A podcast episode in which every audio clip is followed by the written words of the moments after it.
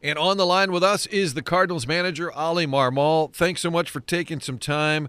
When we had John Mozeliak on a couple of weeks ago, uh, he said, You know, I'm trying to not talk about 2023. Where are you at at this point, coming off the warm up, where a lot of the questions, I'm sure, were still about last year? When, when did you get to sort of flush that from your mind?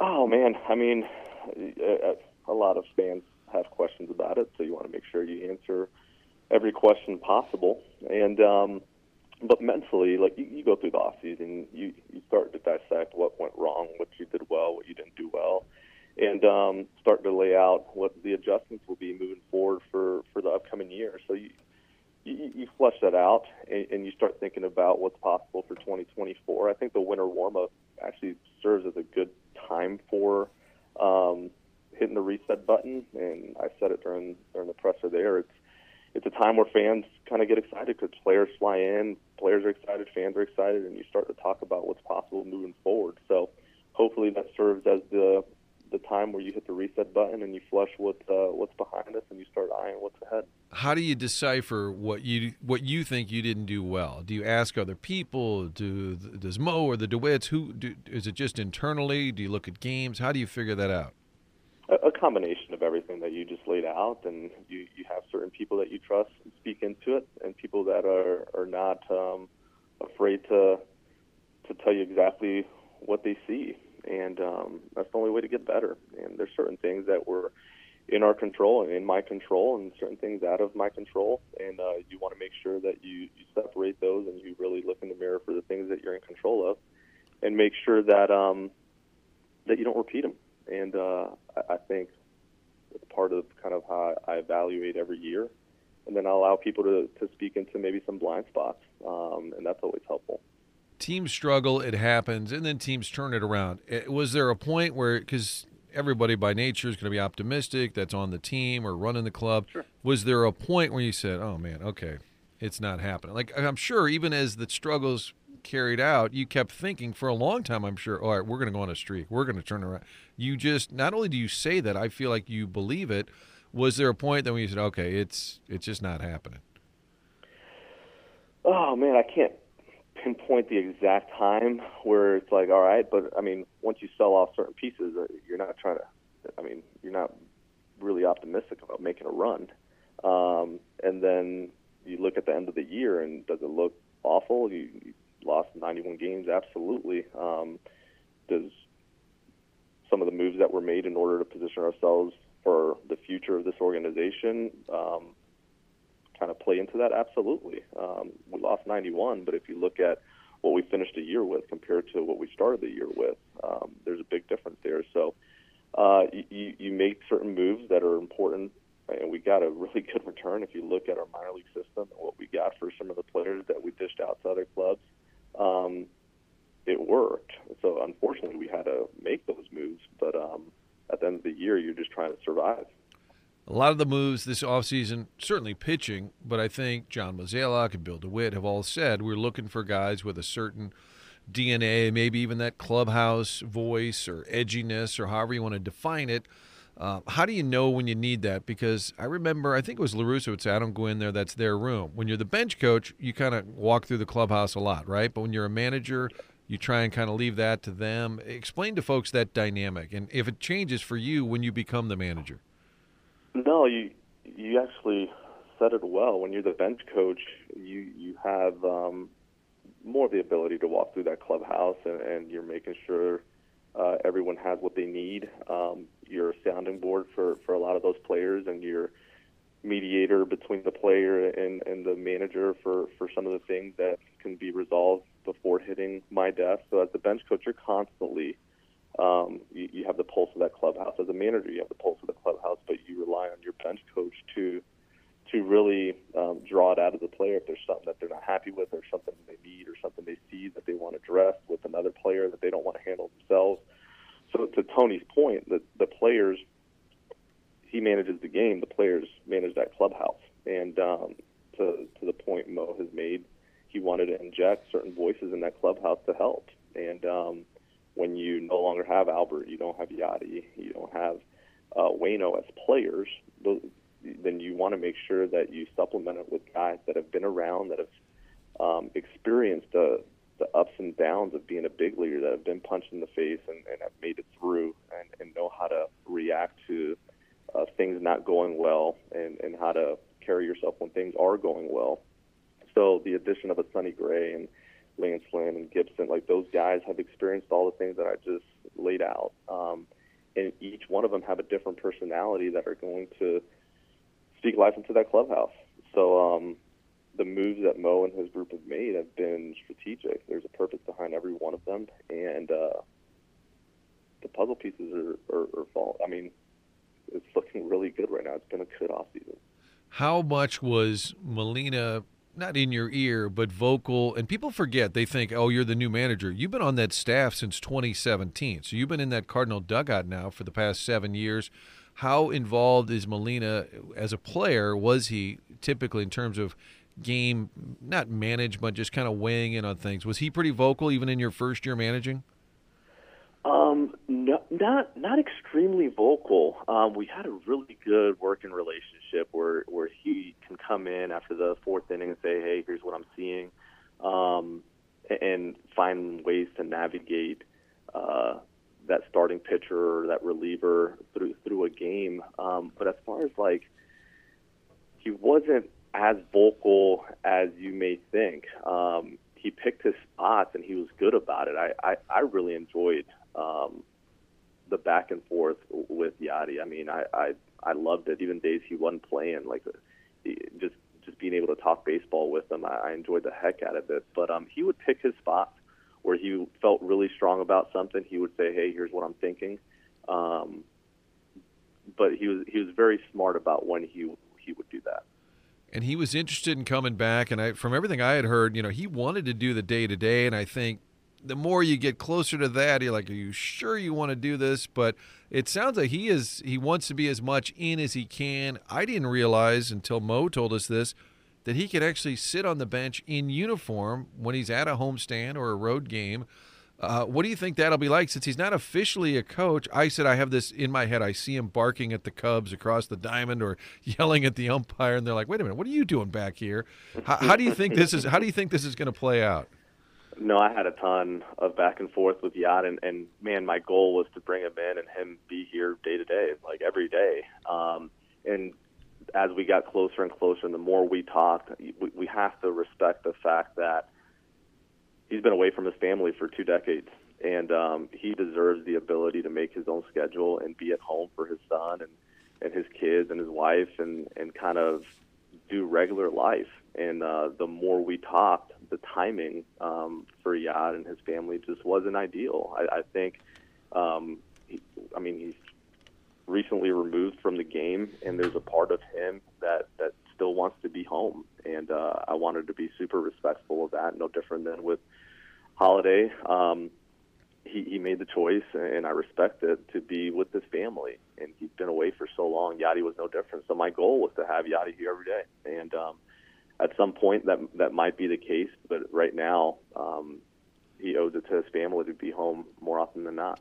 I remember early on reporting that that was the case, that that's what he wanted. And everybody said, "Oh, you're an idiot. He's not going to. Why would he do that? He's got all that money." And I said, "You don't understand. I'm not saying I would do it if I were him. I'm just saying you have to understand." his DNA that like he he thinks he owes it to the game. He's just obsessed with the game. Speak a little bit about that because people I think look at it he made all that money, he lives far away. It's just he's different, right? That at some point he does want to yeah. be he wants to no, do this. It's more about the passion. I mean, he's passionate about the game. He's passionate about teaching. He's and that's the reason you do this, right? Um, it's a big sacrifice. Like, I mean, the months of that we're in season, I see my kids very, very little. I see my wife. I mean, I, I hang out with the the team and the coaches way more than my family, and it's a big sacrifice. And you do it every year, so you, you do it because you're passionate about leading, you're passionate about teaching, you're passionate about the game, and this is what, how he's built. Um, so at some point, I, I, do see him back in uniform and doing it and doing it extremely well because it's I mean, that's his comfort. That's where he feels at home, and, and he loves doing it. Um, so, um, at some point, it'll it'll be the case, and uh, we'll, we'll take as much of him as uh, as he's willing to to give early on. Oli Marmol, our guest, the Cardinals manager, spring training right around the corner. And uh, I know we've flushed 2023. Give me your optimism for next year and, and kind of what it's based on. I think Mr. DeWitt said the other day, hey, everything that could go wrong did. And for a lot of years around here, everything that could go right did. Uh, is it as simple as that, or wh- where do you guys need to be better? Uh, yeah, I don't want to completely simplify, but there's a lot of truth to that. If you look at the last 10 years, I mean, different things have happened throughout the course of the season that allow you to, to get into the playoffs and, and take your shot. And I mean, I was a part of that 17 game run in order to sneak in that one year. And then just things worked out in a positive way. And last year, we, we never we never got into that stride where where it felt right. Um, and when you when you think about optimism for 24, it's not just like, hey, different year and we'll see how it turns out. It's um, look at our offense, I feel really good about where we're at there. Uh, we have some some veteran leadership and some that duo at the corners with Goldie and Nado. Um, but also you have some young guys in Walker and Winn that are going to create a lot of memories for this fan base. But you add another year of experience to Gorman, and that's a scary bat. You add another year of experience to Nootbaar, and him understanding what the league looks like and being more comfortable with what he can and cannot do um, with his approach. And Donovan's going to be healthy, and Eddie. I, I think you look at our offense, and it's a lot to get excited about. Then you look at our pitching and the moves that have been made, not only in the rotation and guys that could eat innings and give you some length, but in that bullpen, uh, some of the moves that have been made. I mean, I'm really happy with some of the swing and miss that we'll have back in the in the back end of our pen. So that's helpful. But then defense, um, that's a, that's a big deal, and, and you're going into this year a little bit different than last year. Hopefully, Winn comes into camp and wins that job, but you have a solid plus defending shortstop, which allows you to put a plus defender in center field um, and you want to be strong up the middle, and um, that that's not that's not something that we were proud of last year was our defense. Um, so there's some changes there that are going to allow for more stability. Walker's been working extremely hard and right, and we'll see an improved version of, of him. A healthy Nootbaar that can play left every day is going to be important as well. And um, you go around and, and you feel better about just guys showing up to the park knowing what they're going to play. Um, you still have versatility in Donovan and Eddie, but throwing Eddie in center field every day is helpful. Having Winn at short every day can be helpful. Um, so that in itself solidifies that defense. So we can sit here all day and talk about paying attention to the small things and doing the small things better, but personnel as a whole, um, if you just look at that, like that's an improvement and one that we're excited about. And do you think Edman at some point, and uh, he may not say it to you guys, but is thinking – all right, just pick a spot for me, please. Like he's been very good everywhere he goes. Do you think he'd like to settle in somewhere? Um, yes, but he's not like tied to one place where he's like, I wish I played this position every day. He's excited about playing center field every day. Um, he was excited about playing short. Um, his versatility is what allows him to add a lot of value to this club. So um, he's got the right mindset for it. If he didn't, we wouldn't we wouldn't have the done all the different moves with him, right? Like if we thought it was hurting him, then we we definitely would uh, take a deeper look at it. But this is a guy that has the right mentality for it, and um, I am looking forward to penciling him him in in center field every day and seeing what he's capable of doing. Yeah, I know managers probably by nature like to kind of tweak the lineup and move it around, but for the most Not part, really though. Like that, that's you say that. The reality is, if you had eight dudes every day, nine dudes that you can throw in the same spot. Like that's nice as well. well um, yeah, maybe it's two different things. So the lineup maybe is a different thought, but I was going to ask that: how much does it take off your plate if you know every day? Okay, Newt's going to be in left, Edman's in center, Walker's in right. I got my shortstop. I got first and third covered. I got my catcher. And like other than maybe the Gorman, Donovan second base rotation, whatever that looks like, that probably does take some stuff off your plate if you could settle on your eight. Yeah, and it's it's not so much taking it off my plate as much as giving some stability and continuity to the to the player's mindset, right? So like, it, it, it's not so much I, I don't view it as it, it takes something off my plate. I think it's nice as a player to be able to show up and know I'm hitting here in the lineup and I'm playing here and go get them. Um, so, yeah, having that more set um, is something that could be extremely beneficial moving forward. And with Contreras behind the plate now, is that pretty much his day to day? I know Herrera's is going to be in the mix at times because there was that awkwardness last year where we know Wilson was going to be the catcher. Is it more cemented now?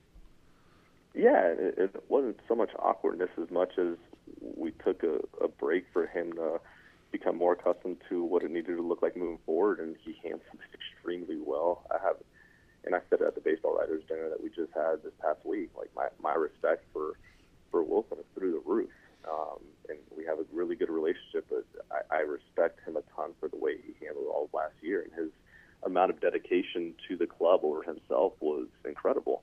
Um, but moving forward, yeah, he, he's working extremely hard at it. Um, he's in Orlando um, every day working on defense, and uh, his hope and, and ours is he's going to come back and be even a better version of himself defensively. And we saw what he did in the second half offensively. It was a, a pretty scary bat.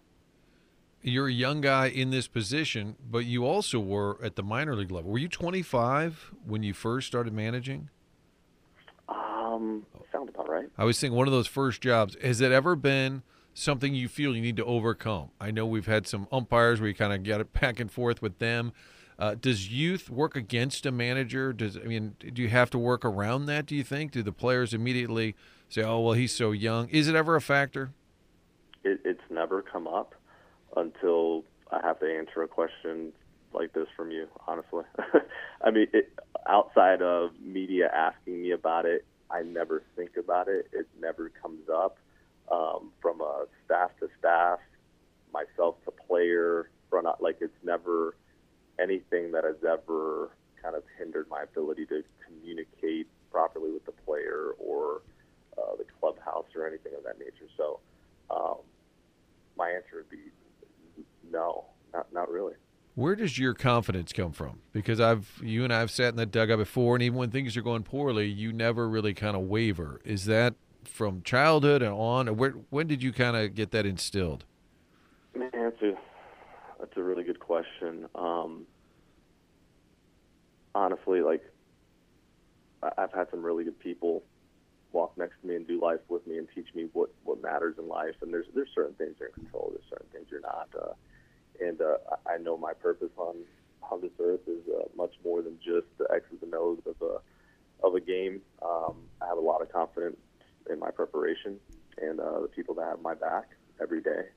You're going to go through periods. I, I was able to spend uh, a decent amount of time after the baseball writers dinner with with Tony La Russa, and it was so interesting to hear it from him. You, you read about it, maybe you hear stories from other people, but coming out of his own mouth, how difficult um, this job is over time when you do it for 10, 20, 30 years, and the ups and downs that you're going to experience, uh, and how he personally navigated the noise and, and got through it certain times. And and it, it, it's good to hear, but having people speak into different situations in your life, you, you're able to take a step back and you go, you know what? Here's what I know I'm good at. Here's what I need to work on, and um, here's how I'm gonna go about it.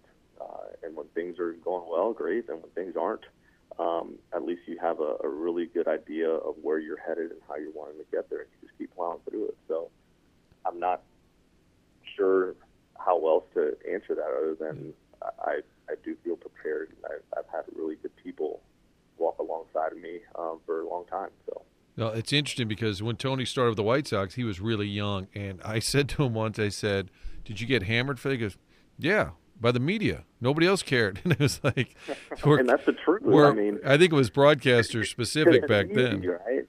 You have to sit there and you have to talk for a long time, and uh, at some point you have to make stuff up, and that's just a reality. It's not like it's you need something to talk about, and what easier than to run to the fact that hey, he's not as experienced, or he's young, or it's a talking point that honestly doesn't come up ever outside of these conversations. Did you ever worry last year that you were going to get fired as the losses piled up? Was it ever? I mean, I know at some point Mo probably talks to you, but was it ever a thought? Listen, if if that what took place, it takes place. Like I, I worry myself zero about that. Like I know what value I bring to the organization. If that was the answer, then it would have happened, right? Um, so I, I have a ton of respect for our ownership and our front office for how they handled last year. I, I also said this at the baseball writers dinner because I, I wanted people to hear it. The you find out about people when you go through difficult times. Like you really understand how people operate and why they operate the way they do and who they truly are. And I can say that in 2023, as terrible of a season that it was, our ownership and our front office were as consistent with myself and my staff as they were in 2022 when we were riding the highs of Albert chasing 700 and winning the division by seven games. And you, you make the list out. It was a positive year. Did we get beat by Philly? Absolutely. But they were as consistent with me and my staff in 23 as they were in 22. And that speaks a lot as to how they operate. You like hearing from fans. You're willing to do it. I know you've got some events coming up here where you're going to actually do we'll call it meet and greet, but unplugged, taking questions. Now you, you realize you're opening yourself up to the gauntlet there. Uh, again, I think that speaks to your confidence in like they can ask you anything. I feel that way from a media standpoint that you're willing to talk about it, maybe even debate it. Um, how important is that to you to kind of because fans can sit at home and say this guy's the worst why don't they fire him but when they're sitting in front of you i'm sure the tone is going to be different uh, why is that important to you to, to do that with the fans because you owe it to the fans they're i mean they're the reason we do this. Um, I feel a great responsibility to answer questions to those that are tuning in every night to watch us play. And um, I, have zero problem, you said, just opening yourself up to the gauntlet. I, I'm more than happy to do that. And some people just want to be able to interact and ask questions that are um, decent questions, and some people want to get after you, and, and I'm okay with either one. Part of being a fan is being passionate, and when things don't go well, you're you're passionate about why they didn't go well. So I'm okay sitting in front of a group and, and going through that. I think it's it's important. Um, for the last I don't know 17, 18 years, you wake up and every day you're thinking about how to make this organization better. And um, there's certain years that don't go the way you want them to. Um, last year was was brutal. So if fans have questions, I'd rather you instead of yelling at your TV, come let's go talk about it. yeah, and I also think you are willing to be open and honest. Is that ever an issue? Like the Tyler O'Neill situation, you were pretty open. You were mad that he didn't hustle. Are there times? I want a manager as unfiltered as possible. I want you to say anything and everything. How do you balance it? Because sometimes fans might be like, "You didn't play so and so." Well, they don't know that that player came to you and said, I don't want to go today. I'm tired or whatever. They, you know, th- there's a lot of stuff that you guys have to kind of hold back. How do you balance that when you want to tell people the truth?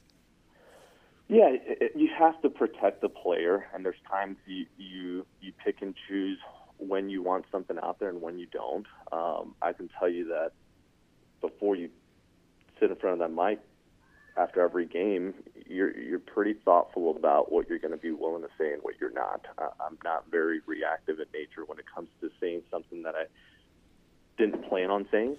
Um, so yeah, you, you want to have the players back. You want to protect the clubhouse. You want to make sure that there's accountability as well.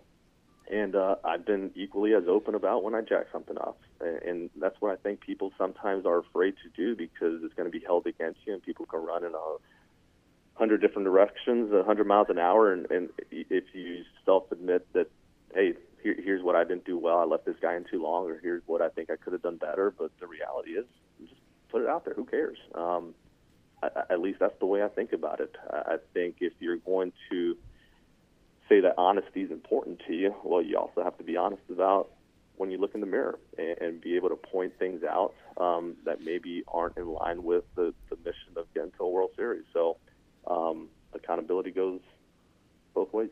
Where do you want to be better? You said you did a lot of self-analysis, kind of reflecting, and, and is any of that strategy? What what did you come away with that you're willing to share? Yeah, strategy, strategy, strategy. I, I think the X's and O's are one thing. Um, everyone has an opinion on, on certain moves. The reality is, um, when when they communicate what they would have done, it's a hundred percent certainty that theirs would have worked, and that's just not how this how this actually works. So X and, and O's is one thing. Um, when you start to break down the staff and the players, I think there's some things internally that that we're working on that I think could could speak volumes to how this season goes. Um, we'll keep those in house, but um, at the end of the day, this is the most excited I've been going into a year. I'll tell you that. How about me saying to you, maybe you don't need to always be unfiltered? Then he gives me a, we're going to keep that in house. I did it to myself there. I should be like, just tell us everything at all times. I'll tell you what, the manager position, at least in the division, uh, boy, it's prioritized. How about the Cubs taking Counsell from Milwaukee? That did not sit well with my Brewer friends, but uh, it's it's kind of a compliment to the position, isn't it? The level of importance that the Cubs placed on it. What did you think of that move? Um, yeah, I, I haven't put a whole lot of thought into it. Obviously, you see uh, it take place.